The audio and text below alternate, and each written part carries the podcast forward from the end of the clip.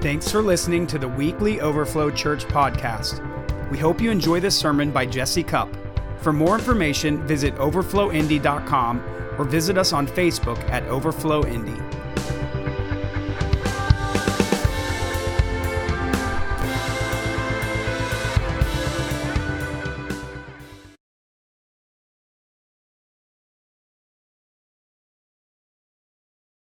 All right, I'd like to welcome up Pastor Jesse, bringing the word. Awesome, um, man. That that time at the end of worship was pretty amazing, huh? Pretty special. Thanks, Foxworth, for the communion time. That was also very powerful. Yeah, I, I just the the spirit was stirring in the room, and I think that we should actually just take a, a moment to just dip back in that before I get into my word. What do you guys think? Why don't you guys stand with me if you're able to, and and let's just let's just lift our hands to the Lord and and just invite the Holy Spirit to just flow some more. Holy Spirit, we love you. we love you, Lord. We want you to flow. Hallelujah. Yeah, if you have a prayer language, let's just pray in the Spirit for a moment. And if you don't, and, and if you liked that hum thing, that was awesome. We never did the hum before. I liked that. But you can hum or just, or just ask the Holy Spirit just show up in English, however you want to do it. But if you have a prayer language, let's, let's just pray in it for a moment, all right? Heborobo sandara nama brasa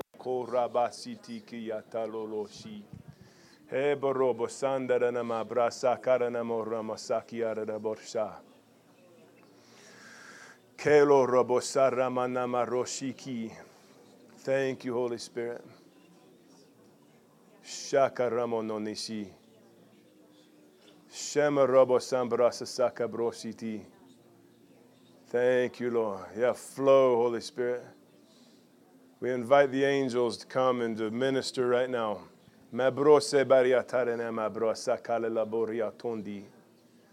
Thank you, Lord. Thank you, Lord. Heaven on earth. Thank you, Lord.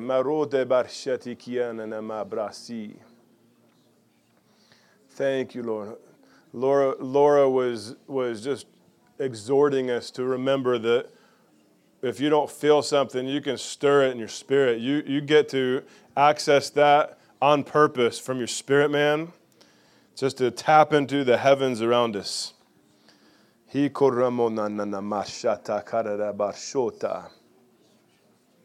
Thank you, Lord. Marobo shabaraba karshiti. Keto rabo bro karsitanda.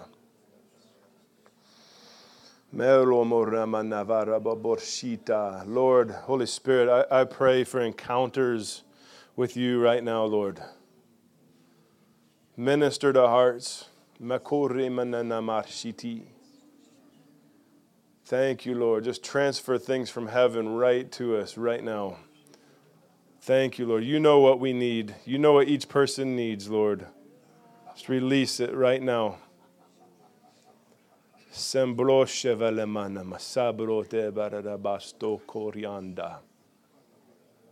Thank you, Holy Spirit.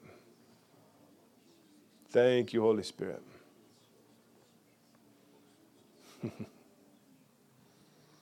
yeah, let's, let's just worship Him for a moment. We worship you, Holy Spirit. We worship you, Lord. Whoa. Yes, Lord. We love you. We love you, Lord. Whew. He's responding. We love you, Lord. Malobra baba ramana baba roshi. Yeah, just express love to him right now. Fetelom. We love you, Lord. He responds to your woos of love. Hmm. Thank you, Lord.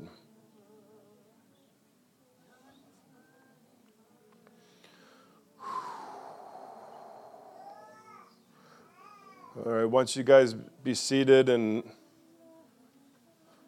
once you're seated, just just take a deep breath in. Just breathe in the, the wind of God right now. We love you, Lord. Hmm. You guys love his presence? Me too. Well, if you're the type of person who likes to turn your Bible to where we're going to be before we get there, then you can turn it to Matthew 16. Um, I've been doing a series on ecclesia, God's version of the church, and I've just I've just really felt this on my heart, like just weighted on my heart for two years. And I felt like this is the right time, and I, I don't know why now, but um, yeah, but we're going to keep pressing into this stuff.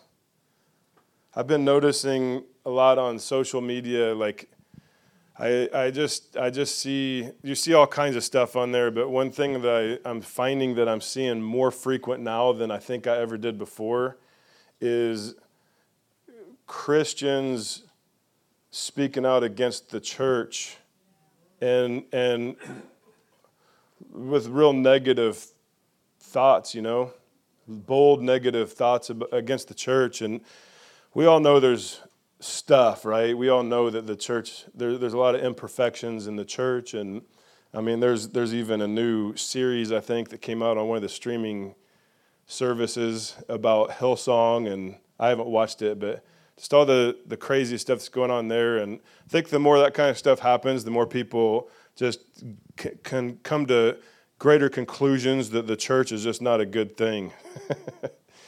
But how many of you guys think that that's what God thinks about His church? That's not a good thing. Uh, yeah, He doesn't. And I'm on a mission. I'm on a mission to to restore our honor and value to God's church, and and I'm on a mission to help restore our understanding of just how powerful His church is. And when I say his church, I mean you. All right? How powerful you are and how powerful we are collectively. Amen. So if you guys can if you guys can open up to Matthew 16, um, I'm going to read the same passage I, I, was on last week. We're going to keep pressing into this. Um, Matthew 16 is the first time in the Bible, at least in the New Testament, when the the word for church shows up in the Bible. It's, and it's the Greek word ekklesia. It's the first time it shows up. And I, I also find it interesting that that word only shows up two times in the Gospels. So there, there's only twice that Jesus mentions his church. But then, then in the book of Acts, obviously, that's when the church actually explodes and becomes what it became. And then you see the word church like many, many times after that. But, uh, but this is the one of the two times that Jesus talked about the church. And I want to read this. We're going to read Matthew 16, 13 through 21. When Jesus came into the region of Caesarea Philippi, he asked his disciples, saying, Who do men say that I, the Son of Man, am? And last week I talked about how that term, the Son of Man, is it's actually a messianic title it, from the Old Testament. The, the Bible, I, th- I think it's in Daniel maybe, it, it calls him the Messiah. And it's called Son of Man, which means it's the Messiah, but it gives kind of the earthly perspective of who he is. So it's, it's, it's the humanity part of the Messiah, okay? So he said, who do, you, who do people say that I, the Son of Man, am? So they said, Some say John the Baptist, some Elijah, and others Jeremiah and one of the prophets. He said to them, Who do you say that I am? Simon Peter answered and said, You are the Christ, the Son of the living God. Everybody repeat that with me. You are the Christ, the Son of the living God.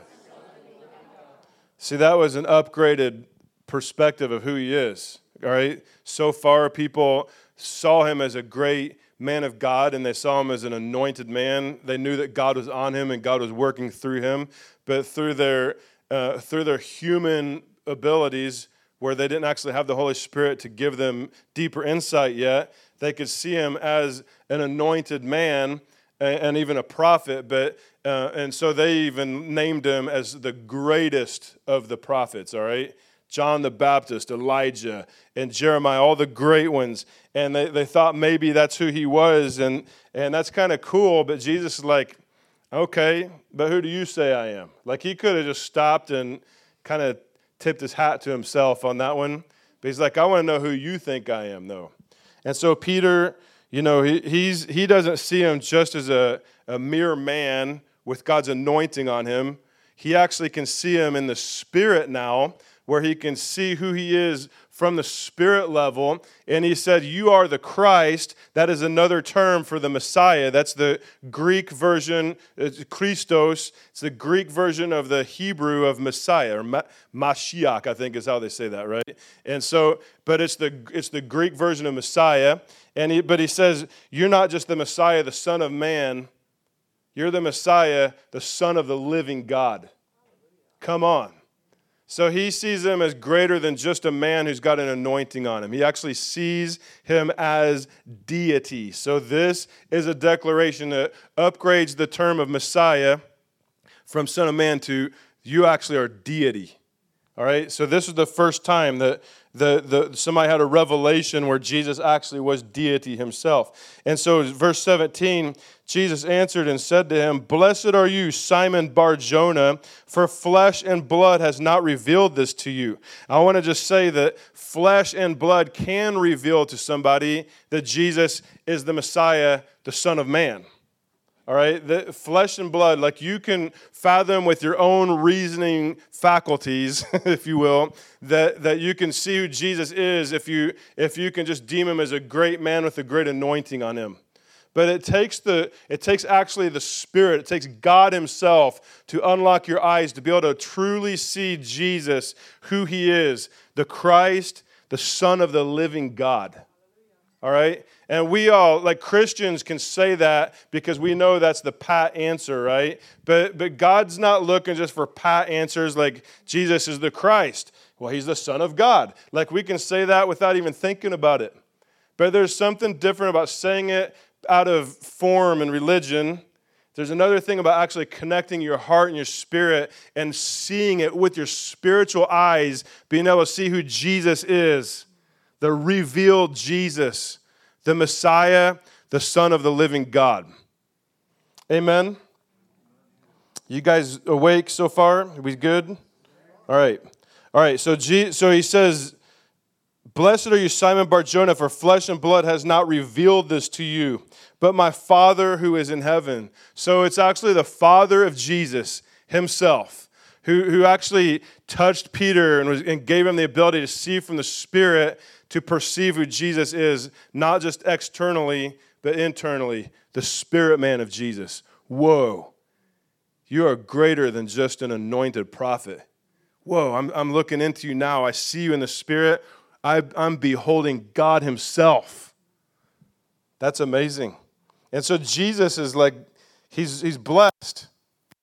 The, the, finally, he's got somebody who can see him not just by not just by human proclamation, but actually by spirit. He, this man sees me for who I am. He sees me in the spirit, and, he, and Jesus says, "There's nobody that could reveal you this except my Father." And I think it's amazing that it's the Father. He doesn't even say the Holy Spirit, even though I think it's obvious the Holy Spirit's involved with revelation but he actually gave the credit to his father. And why would he credit his father? Because he's a family God and this is his son. All right? It's a sonship thing that God's revealing to everybody. And he, and he goes on, he says, and, and I say to you that you are Peter. And I talked to you guys about this last week that Peter in the Greek is Petros, okay? And he says, And on this rock I will build my church you are Petros. Petros means rock, okay? It actually means rock. So he, he, he said, like, he was actually known as Simon before this, but he's saying, I'm going to change your name. No longer Simon Barjona. Now I'm going to call you Peter. I'm going to call you the rock. The rock. And I'm not talking about the actor. He's big, he's awesomer than, than Dwayne, all right? But, but, but he, he calls him the rock, but the rock Petros actually means little rock, or it means a piece of a greater rock, okay? So it's not actually the big rock, but he says, I'm going to call you Peter, the little rock, and on this rock I will build my church. And a lot of people believe that, that Jesus is saying, I'm going to build my rock on this apostle named Peter. But that's not what he's actually saying because he's saying, On this rock I'll build my church. This rock is not Petros, it's Petra, which actually means huge, massive, solid rock. All right? And so what Jesus was actually saying is, I'm going to build my church on the rock. What is the rock? It's that revelation that Peter had of Jesus being the Christ, the Son of the living God. Okay? So Jesus said this. He said, You can see me now in the Spirit. You can see me with your Spirit as God Himself, as God myself. you see me as the Messiah. You see me as the Son of the living God. You, you see me in spirit, and because you have this revelation, I can build my church on that thing right there. Amen? So, everybody say this with me what, what, is the, what is the foundation that Jesus builds his church on? Everybody say this with me. He's Jesus the Christ, the Son of the living God. So Jesus builds his church on the foundation of the revelation of Jesus the Christ, the Son of the living God. Amen? Let me proceed here. All right, on this rock I will build my church, and the gates of Hades shall not prevail against it. That is powerful. All right? His church that he builds is so powerful that even hell itself cannot overcome it. That's amazing. All right? Then he commanded his disciples that they should tell no one that he was Jesus the Christ. And it goes on to talk, and he tells his disciples that he's going to have to suffer things and die and be resurrected on the third day, all right? Because he always brings the cross, burial, and resurrection central to everything that he's building, all right? okay, so here we go. Jesus built his church on the rock of the revelation of himself. All right? It's Jesus' church, right? And Jesus builds his church. And what does he build it on? A foundation. What is the foundation? It's the revealing of the true Jesus Christ.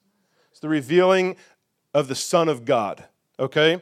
So he builds, he builds it on the Petra, the big solid foundation rock. But then he, he talks to Peter, who had this revelation, and he says, You had a revelation of the rock that I'm going to build my church on. Therefore, I'm going to start calling you the rock. I revealed the rock to you, and now you're going to change. I'm changing your identity to come into union with the revealing of this thing that I'm showing you that I will build my entire church upon. All right? So, so he named it, he didn't name him Petra, but he named him Petros. It's a piece of the big, big rock, right? So he brings them into the revelation that he will build upon. So Peter's revelation caused him to become transformed into the same thing that God revealed to him. I'm going to remind you guys what Laura was talking to us about when she was singing All Pretty. And she was getting us to stir our spirits up. And I'm calling your spirits forth right now because I know there's some tired bodies in this room. Wake up. come on, I want to come into this together, okay? I want to say this that what God reveals to you, and you actually get a spirit revelation of it, He will transform you into that thing. When He reveals Himself to you, you begin to change to become more like what He revealed about Himself to you. Amen. So, so he, he revealed the foundation he's going to build his church upon, the rock, and he, and he, he turned Peter, he transformed Peter into this thing that was going to become part of this foundation. Come on. All right, so, so God knows what truly is inside of people better than we know what's inside people. He knows what's inside of you better than you know. And when He calls that thing out, He, he, he draws it out of you and he, he brings transformation into your life. And when you get transformed, you begin to manifest the thing that He transforms you into according to the revealing of Himself to you. Amen? And so as God sees this simple but fundamental revelation. What revelation was it? That Jesus is the Christ, the Son of the living God. Such a basic, it's like almost elementary, it's, it's, it's children's ministry concepts. Jesus is the Christ, the Son of the living God. It's so simple, but it's so foundational. So simple, but it's so profound, all right? So he sees the simple but fundamental revelation, and then he builds his entire church upon that thing. That we in our humanity might think, oh, well, that's basic. And Jesus, like, that's my foundation. That's everything to me. If you can believe who I am, I can build the kingdom through you. And not only does he build a church, he builds a church so solid, so powerful, that the gates of hell cannot shake it. I got to tell you that when God thinks about his church, he sees something far more powerful than what most Christians think the church is. And we need to wake up to what God sees. Amen? And it's so powerful. That's why Satan is working so hard to try to demean the church and belittle and get people to believe less about it, to believe negatively about it. Because the worse we can think about our own family, the more the devil has deceived us into believing that we're much weaker than we thought than God knows that we are. No. We need to stop judging churches by human appearances and human measures. Yes, there's failures. Yes, there's problems. We know that. It doesn't take prophecy to diagnose problems in people's lives. Right? But what, it, but what does prophecy do? It's able to see past the problems and to see the gold that's in there that God has put in there that He wants to draw forth so that, so that people can come into the fullness of the good things that God has hidden inside people. He's done this with His church. There's gold in the church. He sees the church, He sees His church underneath all the man made crap that we judge. Like we look at the, the man made stuff and we judge the church, and God's saying, Yeah, but you're looking at the wrong part. I want to give you the ability to look underneath all that stuff and see what the real thing is that I've built because we got to get back to that thing and let's let's work through the other stuff, but let's build on the real thing because I have a real church and it's real powerful.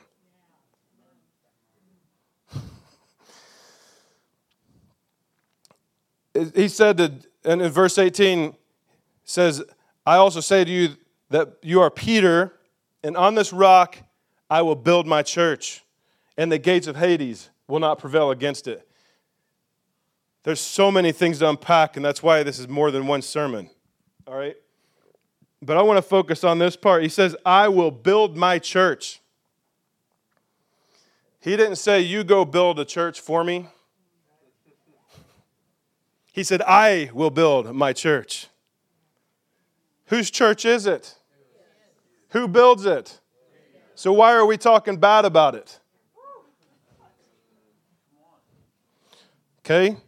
Uh, and then there's this question too that, that I hear often. It, it, when it talks about the church in these passages, is it talking about the, is, the, is the church the universal church or is it the local church?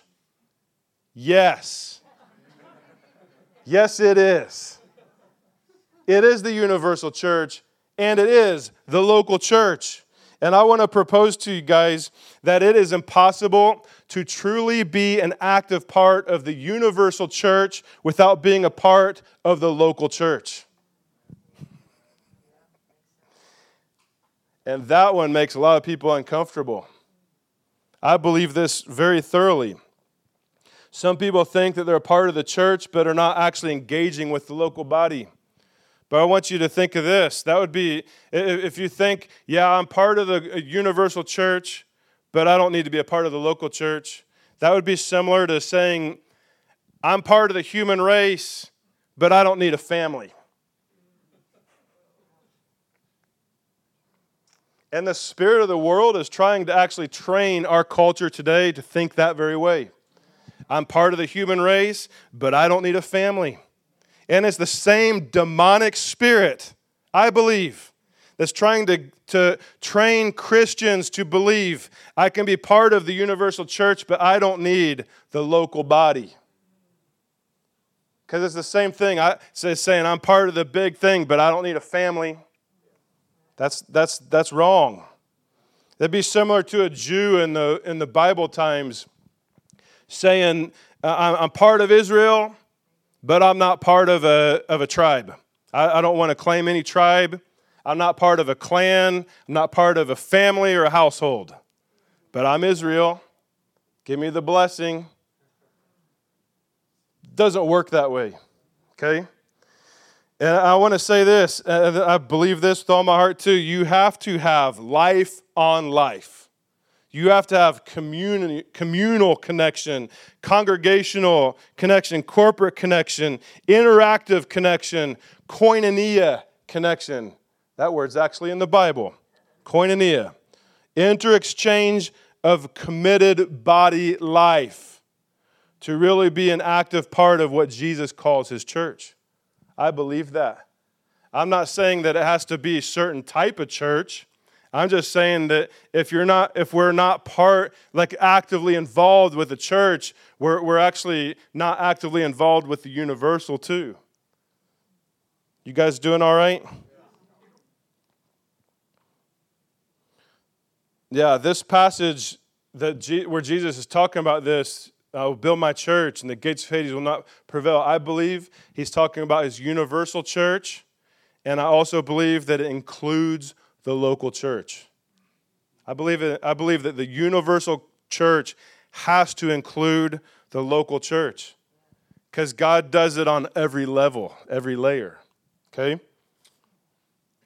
It's the same way that the, the, the Torah was written for the nation and for the tribe and for the clan and for the family and for the individual. The same thing, okay? God thinks he, he, wants to, he wants his kingdom saturating every level, and he wants us involved on all the levels of that. Now, I want to read this passage out of, or that Jack Hayford wrote. If you know who Jack Hayford is, he was an amazing pastor, he's a theologian, uh, spirit filled. He's the one who did the, the spirit filled Bible. I think it's called Life Application or something. He's got this book that he wrote, and he, he just went to heaven recently. Um, but there's a book called the Hayford's Handbook, and I got this from that. He says the Greek word for church is ecclesia, an ancient Greek term for the people of a kingdom who are called to take their role as responsible citizens. So it, it came I think a lot of people, if you've studied or learned about ecclesia, people talk about this stuff. And it actually was a secular word before it was a, a Christian word.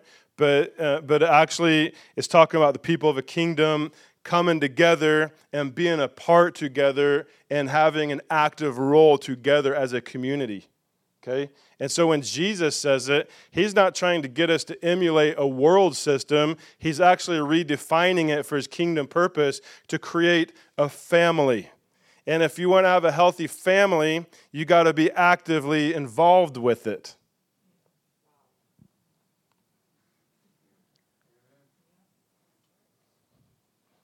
All right, so let me continue.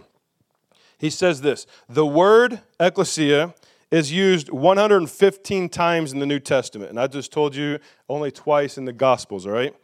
And so, and it's mostly in the book of Acts and the writings of the Apostle Paul and the general epistles. At least 92 of those 115 times, this word refers to a local congregation. Okay? Guess what percentage that is? It's 80% of the times that the word ecclesia is in the Bible. It's literally speaking of a local church, local congregation. The other references, which there's about 23, okay, are to the whole church or what we call the universal church, or to all believers everywhere in all ages, to all who follow Christ without respect to locality and time. So 23 out of 115 times the word church would be referencing more of the global church, all right? The big the big one. But that's 20%. So 80% of the times that the Bible talks about ecclesia, it's speaking to bringing health and order and value to the local church. How many of you guys think that if the Bible says something 115 times and 80% of it is focused on one thing, it's probably important to God? Good. We have something that we're agreeing on. Most of the New Testament emphasis on the church is on the idea of the local church or congregation, the visible operation of the church in a given time, place, or community. All right, so what's the point? I was asking the question like when it talks about the church and God build it, Jesus building his church on that rock, and the gates of Hades will not prevail. Is it the universal church or the local church? The answer is yes. All right? It's both. And, and we need to be we need to value both parts of that. All right, so well, let me ask you again. What does Jesus build his church upon?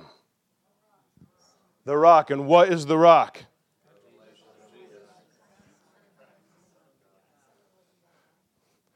Help me, Holy Spirit, to decipher. No, I, I, th- I think I know what you said. I think you said the revelation that Jesus is the Christ, the Son of the living God. Amen? Can anybody give an amen to that statement? Amen. All right, so let me ask this question. It's kind of the same question, and then you get to answer it again. What is the one essential thing that Jesus needs to see in a group of people to build his church upon? You got it. It's the revelation that Jesus is the Christ, the Son of the living God. Getting tired of me saying it yet? I'm going to say it again. Jesus, the Christ, the Son of the living God. Okay, that revelation is the very foundation for God to build his house upon. It, that's the one essential thing that Jesus needed to build his church that, that would shake hell with. Come on, guys because we, we tend to look at churches and see what's right and what's wrong and this and that and that that doesn't look like it's really the church or that looks like it's the church but then there's this and jesus is like but look inside. Look in the spirit. Look at what i'm looking at. Do they have the revelation that jesus is the christ the son of the living god? Because if they do he has his foundation. He has his church. Come on. Now, I want to say, I want to be clear that it has to be the revelation of the true Christ, because there are false Christ versions out there. Mormonism has a false Christ.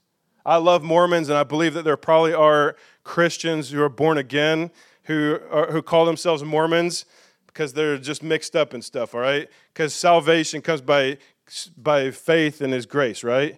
And so I'm not judging people's eternity, but that, that church movement, that's not, that's not God's church. The Jehovah's Witnesses, the Universalist church, that stuff where the, that talks about there's other ways to God. No, that's false Christ. Jesus said, I am the only way to the Father.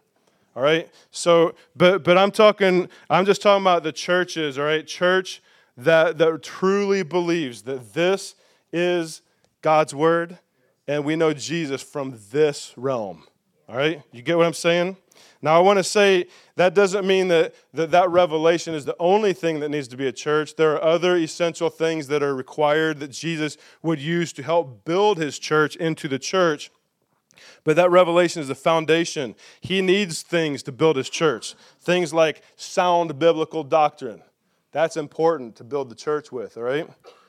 Discipleship to Jesus Christ. That's important that he, he has to have that to build his church.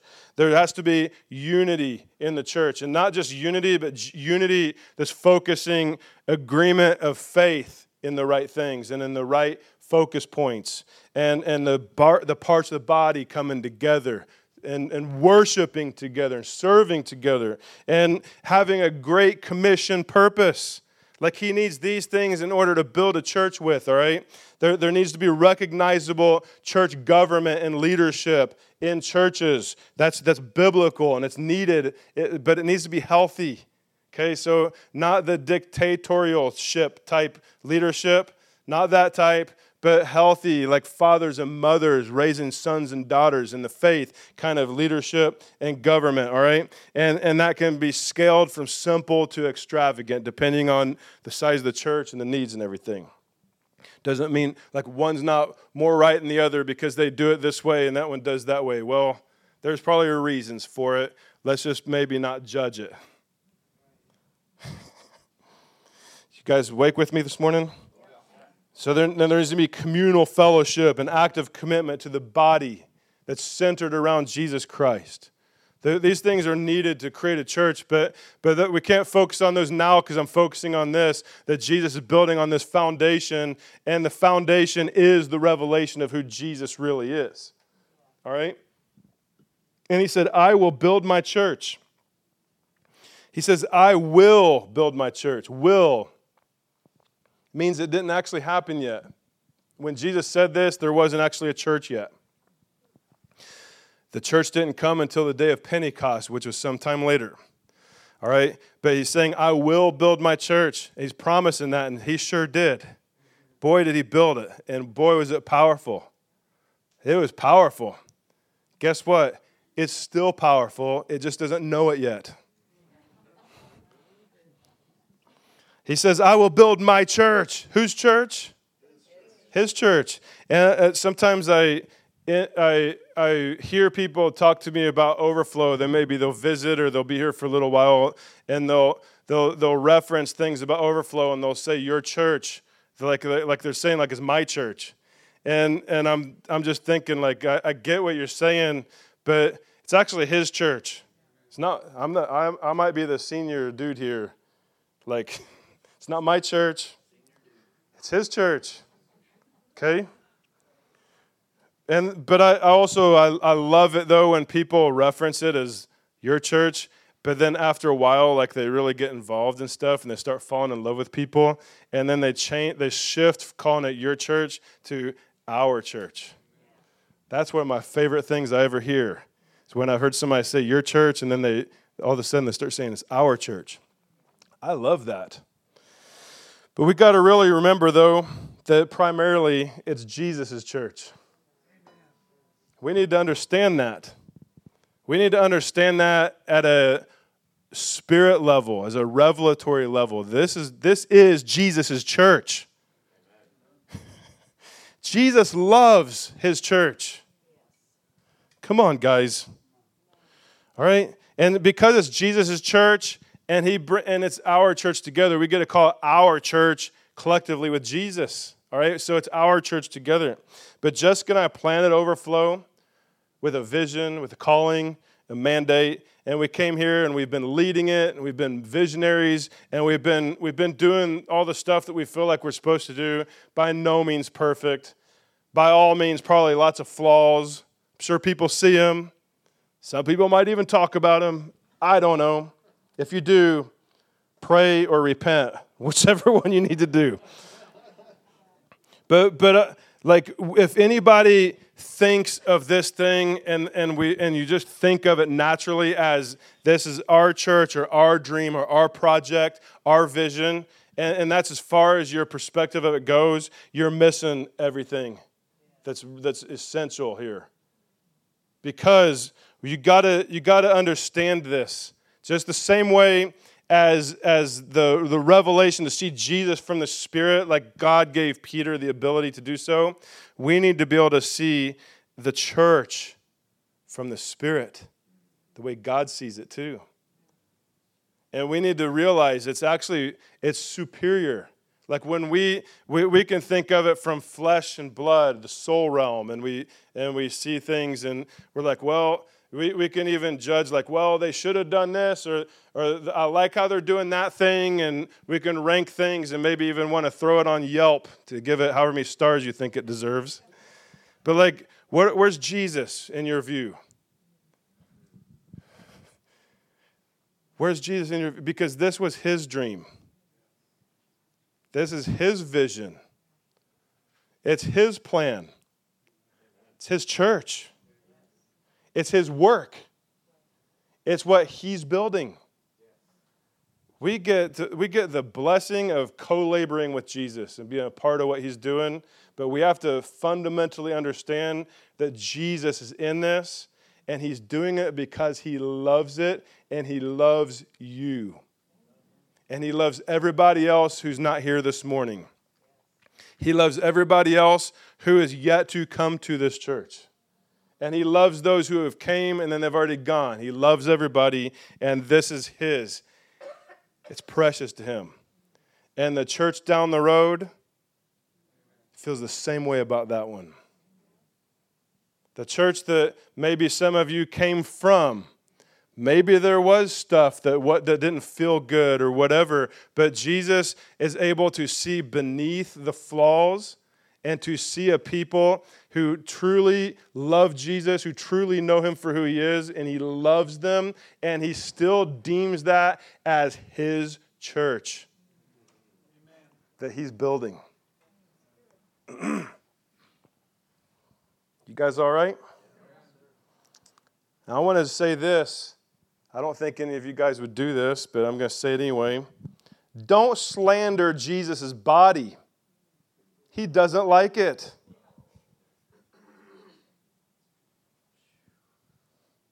It's okay to, to have a bad experience somewhere and feel like you can't stay there and you need to go somewhere else to heal and to and maybe God shifts your season and your focus. Like it's okay.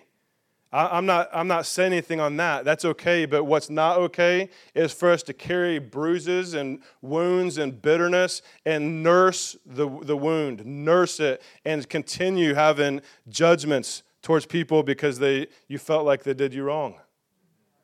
It's not okay. Jesus loves them. I, I, know, I know somebody might have wounded you. He loves them as much as he loves you, believe it or not. And he, he really wants to see reconciliation in his body and healing.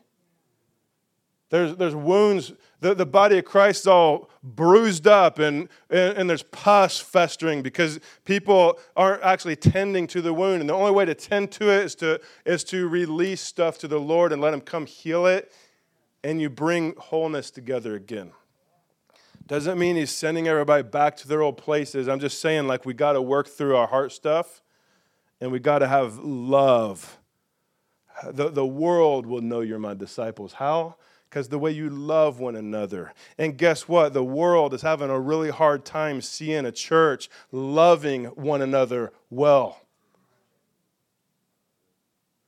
And we want to be a city on a hill, the light of the world. And the world looks upon us, and we're there's this problem, there's that problem, and they're doing horrible, and Hillsong, and whatever the thing is. How about this thing called edification that the Bible teaches us about? Because that's called building one another up. Come on, guys. It's important. Jesus said, I will build my church. He's the one who's building his church. We get the privilege of co laboring with him. And, uh, and you know what? Like, God actually needs us to work with him and partner because the church is the, the, the earthly embodiment of heaven on earth. Okay, we are, we're the, the flesh of Jesus Christ. We're the body. Listen to that. We are the body of Jesus. The body of Jesus. Do you think Jesus looks in the mirror and he says, You are disgusting? Jesus is the one who taught us how to love ourselves well and to love others as ourselves. He loves himself. And guess what? He loves his body. Yeah, he sees stuff, and guess what? He's trying to heal it. He, as a matter of fact, he died on the cross in order to heal it.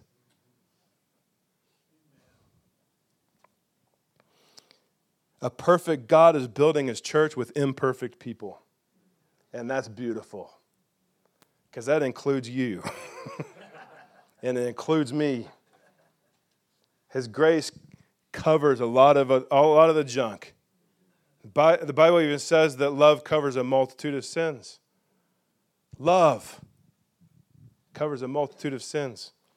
In Psalm 127 1, it says, Unless the Lord builds the house, they labor in vain who build it. Okay, so God's the one who's building his house, but we also labor with him. So if we're trying to build this thing without him, we're actually building in vain. We're building something that his hands are not on. We're building works that he's not blessing, and we might even call it the church. Everybody all right? We're building with Jesus. He powers it from heaven. We construct it from the earth. Pretty amazing. He fits us like a glove. All right? It's supernatural, coming into natural and making it supernaturally natural. It's his church. It's you and me. Right? And he loves the human he loves our human touch. He loves it. He loves your human touch. As as flawed as it might be, he loves your human touch. And even the imperfections, if they're done it with a good heart, he still sees the goodness in it. All right? And, and I mean, in 2 Corinthians 4 7, it says, we have, tre- we have treasures in earthen vessels. That the excellence of the power may be of God and not us. God actually fills earthen vessels. That means imperfect things made out of the earth, the earth realm. It's not, it's not divine. It's, it's crafted by humanity, right? And it's, it's imperfect, it's mud. but it's a vessel. But, but he puts the glory and love and kingdom in it. And guess what? We imperfect ones get to carry the perfect one. And people are judging the imperfect, imperfect, and they're missing what really this is all about. It's not even about you and me. It's about him. People leaving the church in the droves because they got offended by a human when they forgot to look at Jesus himself.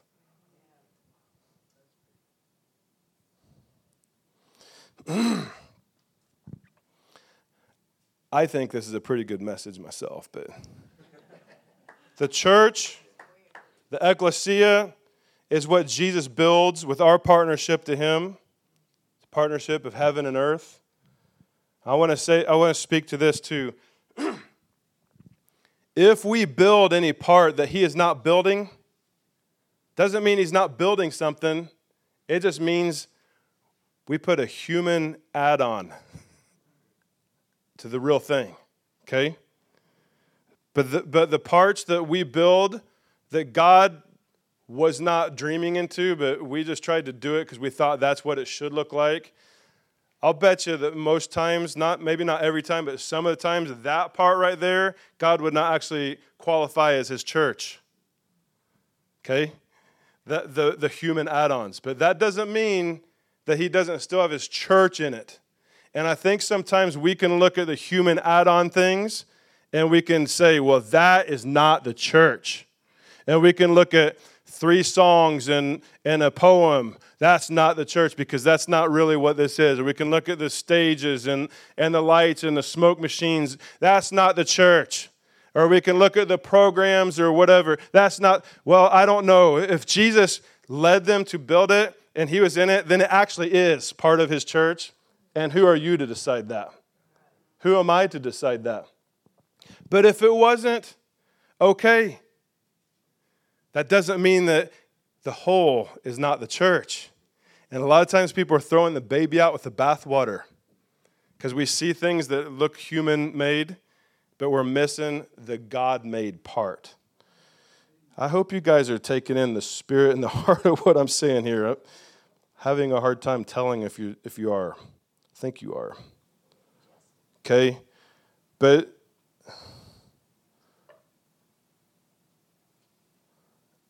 Yeah, let me move on. Uh, uh, all right, I want to get to the, the good meat here. I want, I want to get back to the revelation concept, all right? We talked about the Father revealed to Peter something that there's no way he could humanly have seen about Jesus. He, re- he, he removed the veil off his eyes so he could see in the spirit, see Jesus. Whoa, he's more than just a man who's anointed. This is God. I'm beholding Yahweh right in here in human flesh. That's incredible. Could you imagine? Could you imagine walking with Jesus for a couple of years and you're like honored because he's like the coolest dude ever? And then all of a sudden, the Lord reveals, he like actually peels back the flesh of Jesus and you see this glowing light of Yahweh and you're like, whoa, you've been, you, you, you've been around for ages, eons, forever, sitting on the throne of God. I see you now. I, I was taking you for granted, but now I know who you really are. That'd be a profound experience, right? So, revelation changed you to become more like the ways that he reveals. So, Peter saw the thing that he was going to build with, the, the foundation, the revelation of who Jesus is, and Jesus changed him to be like the thing he revealed to him. Simon morphed into Petros by the revealing of the kingdom of God. That's powerful. So we manifest how we become transformed. You, manif- you, you, you, be, you emulate and you become the thing that God's transforming you into, right? And so we're transformed by the ways that God reveals himself to us personally. All right? You guys are a people who love revelation. I know that. Okay? So he, he changed Simon into Petros because Petros was, had the Petra revealed to him. God revealed, he became like. You get what I'm saying? Okay. Guess what? So this this goes with every person who God ever reveals glimpses of who he is and you actually catch it with your spirit man. He's revealing his spirit to you He's releasing himself. He's imparting that part of his, his DNA to you so that it'll take and actually transform you and you become more like that. And that's why in 1 John 3 it says that, that we will become like him when we see him. Okay? Here's, here's something else I want to tell you. That, that fact, that truth that I just told you, doesn't just apply to the individual, it applies to the churches. It applies to the churches because God reveals himself to different peoples, different families, different churches, different ways. He, he, I, I want to reveal this part of my nature to you because this is who I know you are, and I want to draw that out of you. I want you to be so strong and fruit filled and lavishly revealing to the world around you this part of who I am. So I'm going to make this church like my arm because I'm revealing myself in that way. And, and, and I, I want to reveal myself to this other church in this way because I want to make you like this. I want you to bring this essence of who I am into the world. I'm going to, I'm going to make you my eye so you can see things like nobody else. And so he, he creates, how does he do it though? He reveals himself in certain ways to different peoples so that he can release himself to different peoples and they can become more like him in that way. And when he does this in communities, what happens is there's different cultures that get created within communities because it's the expression of God's revealing of himself to them in those ways. And so different churches are going to look like different bodies, different parts of the body. There's going to be different cultures. There's going to be different ways. There's going to be different government styles. There's going to be different focal points and different sermon focal points, all these different things. But, you know, maybe that's not the one that you felt like God was calling you into, but that doesn't mean that was not 100% God brewing that thing in them because He needs that piece being revealed as his whole body can love one another and honor one another, come together in unity, the bride begins to be fashioned and formed.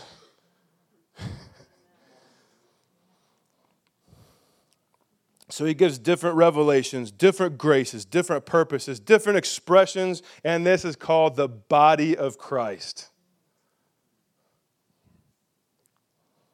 That's why churches look different. Because we need the full expression of the body.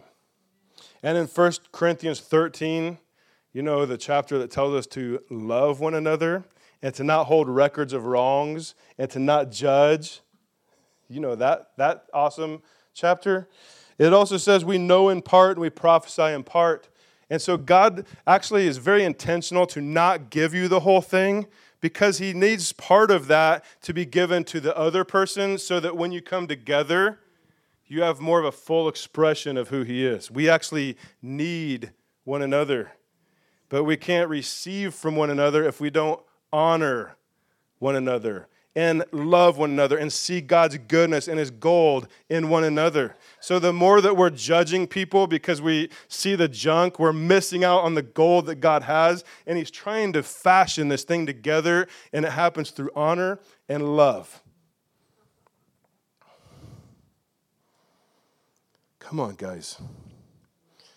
Jesus thinks the different qualities of each church stream is beautiful. He invented it. Some aspects of Christ's nature may be underdeveloped because people don't understand yet. And so, there, with an underdeveloped understanding, there can be gaps and there can be flaws and stuff. So, but, but that doesn't mean that he's not actually doing the good thing in there. We need to pray that God will continue to bless that and increase that on them. Come on. I'm getting close to wrapping up here, I promise. Wednesday night, we had prayer here. And I, thought we were going to focus on certain things, like doing corporate prayer and stuff, but I came here early and I laid out on the floor here. And God definitely changed the plan for me, but I, I just was I was trying to just press into his heart. But while I was doing that, I, I started feeling I felt angels come into the room. And I felt the presence of the Lord come and touch me. And I was I, the the main prayer point that I wanted to focus on for the night was God to bring refreshing to our church, refreshing and renewal. And and so we were going to pray for that, but I felt His presence, and the Lord said, "You can you can focus by your flesh on praying for refreshing and renewal, or you can recognize that I'm right here, and I'm just wanting you to come right into it." And so I started feeling His presence over me. And while I was laying there, I'm going to read this to you, what I wrote down about this. I, while I was laying there and I was feeling His presence on me, this is what happened. I, I've been laying here feeling the Holy Spirit, and I felt like angels came in. I felt like God told me He has been doing more in the church than I know, even in the lull, because I've kind of felt like there's been a bit of a lull in the church lately. But he said, I'm doing more than you know in the church, even in the lull and even in my rest, my rest. Okay, that's pretty cool. But I just had an encounter. I saw Jesus come into our church, and he was so excited about us and the church. Imagine that. I was really having an encounter. This wasn't just like this was a real thing to me. He, he was excited about us, he was excited about the church, and he was thrilled. Thrilled. I've never had anything like this happen before. And he, he looked like someone who had just stepped into an incredible house that was designed, built, and decorated just for him. He was looking at it, looking all around eh, with joy and with wonder. Everything he was looking at, he was saying things like, Oh, I love that. Or, Ooh, I love what you did with that. It was awesome. And he was looking at each person, you guys, and, and those of you who aren't here this morning, he's looking at each person so thrilled that they're here and a part of a home, this home of his. There was wonder, mystery, artistic expression, ambiance, and it just felt so right to him. It reminded me of all those shows on Discovery that Jessica watches, where people they go into a home and they want to buy it, And they're like every they'll go into this room. She's been watching this one about these beach homes. that They're like millions of dollars. They'll go in there. Whoa, look at that. Oh, look at that. But then they'll go in another room and they'll be like, eh, that's got to go. Jesus did not do that part, right? He was just in awe of every, the whole thing. Like there was nothing. And so it, it reminded me of that. And except it was handcrafted and perfectly suited for him as a gift. He loved it. And it was a home perfectly built to suit his heart. It was like how a child would create something wholeheartedly to bless their parent and how much the parent loved everything about it. He saw no flaw, no gap. He only saw the goodness of what was created. That's amazing. That's what he thinks of you. That's beautiful to me. Like he this is a bigger deal. It's a way bigger deal than we know. We need to align our hearts to the way He sees things. And He feels that way about the next church down the road and the one on the other side of that and the one one block right of that. And then there's probably one on every other block and a few more blocks because there's just a lot of churches around here. Guess what? Like Jesus, he's not going around on Sunday morning saying, ah, curse that church. We're going to shut that one down soon. No. No, he, he's, I love these people. Love these people. I love what you're doing with this. Now we know it's him who's building it, but we've co labor and he adores our partnership with him. It's amazing. How are you guys doing right now? You good? I got to close this. And uh, I, I need to just let me let me read a couple of things, and then I'm then I'm done. I'm gonna, we're going to pray. All right, I, I wrote this down. The, the same way that it took the Father to reveal that Jesus, the flesh and blood Son of Man, was actually the Christ, the Son of the living God, the same way He revealed that is the same way that He wants us. He, he wants us to see the church how He sees it. The way that He revealed Jesus to Peter he wants to reveal the church to you.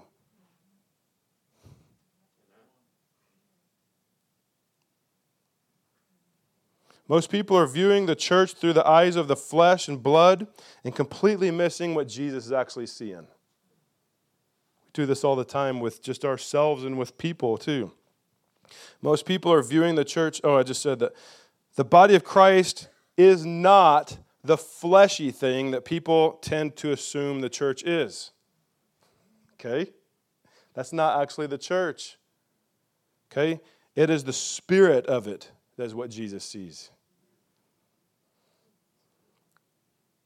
2 Corinthians 5:16 Therefore from now on we regard no one according to the flesh even though we have known Christ according to the flesh. Yet now we know him thus no longer. We can't, we can't look at one another from flesh eyes anymore. That's not okay anymore. Like we, we have to understand the finished work of the cross. We've got to understand the new creation realities. And we need to be able to see each other from the finished work perspective, not the flesh perspective. And that's what we need to do towards God's church too. See it from the spirit, new creation perspective not the flesh perspective. Whatever flesh and blood reveals to you that you think is the church, that would not be able to stop the gates of Hades from prevailing against it. If, if people are anchoring themselves on the man made add on parts of the church that Jesus actually wasn't in, it will never prevail against hell. But when we get to what Jesus actually calls his church and we, can, we knit ourselves to that, Hades cannot shake it. We must know who we truly are as the church and see things as they truly are in the spirit. All right, I want to just, I'm going to pronounce this and then we're going to close this. What Jesus builds, what Jesus builds, and he builds his church and he builds it on, a, on what he considers a solid foundation. That's all he needs. You believe in me? You see me in the Spirit? You see I'm the Messiah, the Christ, and I'm the Son of the living God? Let's build my church. I'm going to build this thing so strong that even hell cannot shake it. That's powerful. So what Jesus build builds is to be highly honored and highly valued. What Jesus builds is built to last. If it's not lasting, people are relying on something that wasn't what Jesus built. What Jesus build, builds is secure. What Jesus builds is trustworthy, is right, is holy. What Jesus builds is greater than any imperfections that you and I are looking at. what Jesus builds is far greater than our flesh can perceive, but needs the revelation of the Spirit of God to help us understand it at a higher level. What Jesus builds is powerful, is dynamic, and is prevailing against Satan and the gates of hell. That's what Jesus builds. And I just want to say, you're far greater than you believe you are. You're far greater than you believe you are. Once you guys stand with me.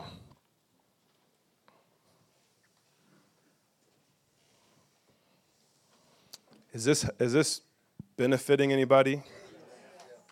Good. Very good. Thank you. Yeah. Yeah, let me let's just pray. Lord, I, I pray in Jesus' name that you will open the eyes of our hearts to be able to perceive by the, by the Spirit of God and the Father. Lord, I pray for a renewal of our, of our revelation of you first as the Son of God, the, the Christ and the Son of the living God, Lord, that you'll just give us all a fresh revelation, a fresh encounter of you, Jesus.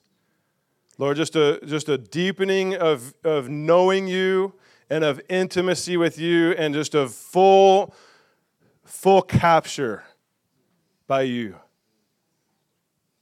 Lord, a, a fresh renewing of, of just laid down lover of Jesus Christ because we now know more than we did who you are.